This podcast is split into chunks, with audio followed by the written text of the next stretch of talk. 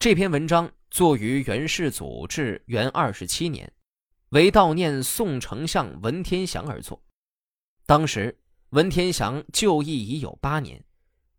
文天祥是南宋末年著名的抗元英雄，同时也是汉族史上的民族英雄之一。状元出身的文天祥，在南宋末年的时代中，毅然变卖家产，组织义军抗元，最终兵败被俘，后被解至元大都，也就是现在的北京。元世祖忽必烈亲自劝降，须以中书宰相之职。文天祥大义凛然，宁死不屈。没多久，他就在大都从容就义，终年四十七岁。谢敖曾是文天祥的部下。景延元年，临安破城，文天祥至福建一带聚兵抗元，谢敖毅然率领乡兵数百投奔。在转战各地的战斗里程中，谢敖对文天祥的人格气节多有了解，对他一直怀有敬重与敬仰之情。当文天祥殉难之后，谢敖多次哭掉。第一次是在至元十九年，首次听闻文天祥噩耗的姑苏；第二次是在至元二十三年的月台；第三次就是在浙江桐庐富春山的西台。谢敖专门为第三次的痛哭写了这篇《登西台痛哭记》，以作纪念。《登西台痛哭记》也是一篇宣传爱国主义、高扬民族气节的优秀散文。在元明之际广为流传，引起了巨大的社会反响，几乎成了人人必读的文学教材。明清之际，由于民族矛盾又一次的加剧，这篇文章又一次受到人们的高度重视。元明之际的张丁，明清之际的黄宗羲都曾为之作注，以寄托其麦秀蜀离之悲、民族沦亡之痛。这些都足以说明这篇文章的历史意义和社会价值。早先，我的老朋友唐宰相鲁俊公在南建州地方设立办事机构，我以普通老百姓身份投军在他麾下，明年在张江边上与他分手。又过了一年，公因事路过张睢阳庙和颜高卿驻军处常山一带，慷慨悲歌。后来终于没有辜负自己的诺言，追随朱先烈游于黄泉。如今他的遗失都留在人间，可以为证。我自恨自己一死之后，只能空着两手与鲁郡公相见于地下，幸而还偏偏记得与他分别时的言语。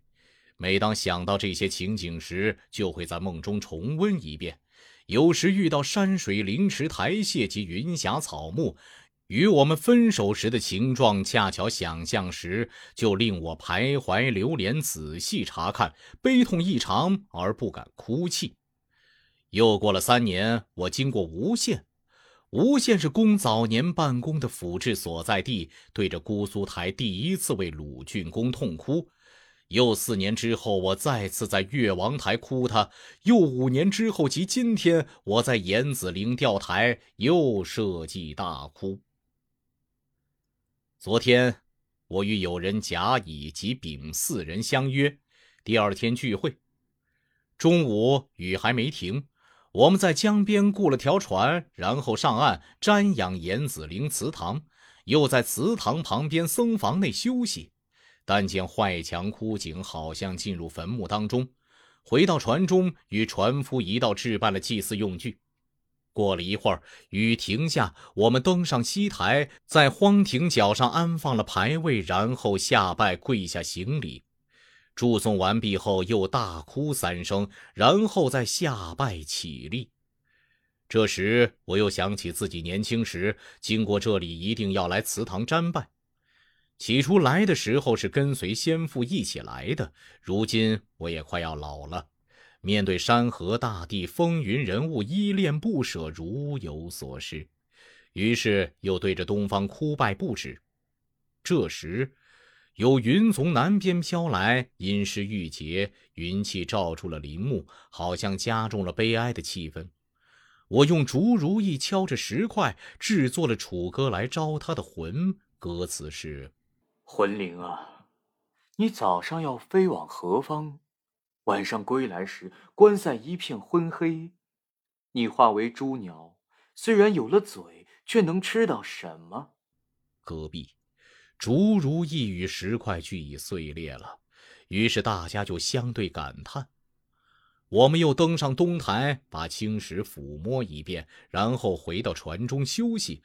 船夫方才因我痛哭过而感到惊奇，说：“刚才有巡逻船再次经过，我们何不移舟别处？”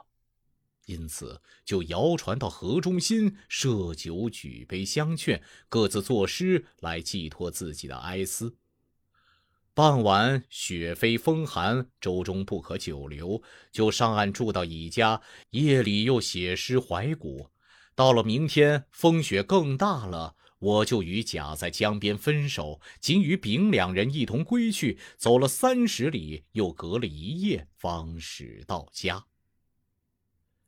这以后，甲寄来书信与赋别的诗歌。信中说：“这天风急浪高，船夫拼命摇橹，耽搁了很久才渡过河。过河之后，真疑心有神灵在暗中相助，以显示这次巨游的伟观。”我说：“唉，自从阮籍死后，空山之中已有千余年没有哭声了。这事是否有神灵相助，当然不能确知。”但这次聚游却是件壮举，我们仅能赋诗作文来表达情怀，实在是很可悲的。我曾经想模仿司马迁做秦楚之际月表的体力做季汉月表，现在也许没有人能了解我的用心，但后代人一定会了解我的用心。这里我应当把此事记下来，所以写下这篇文章，将来。把它附在记载季汉事迹之后。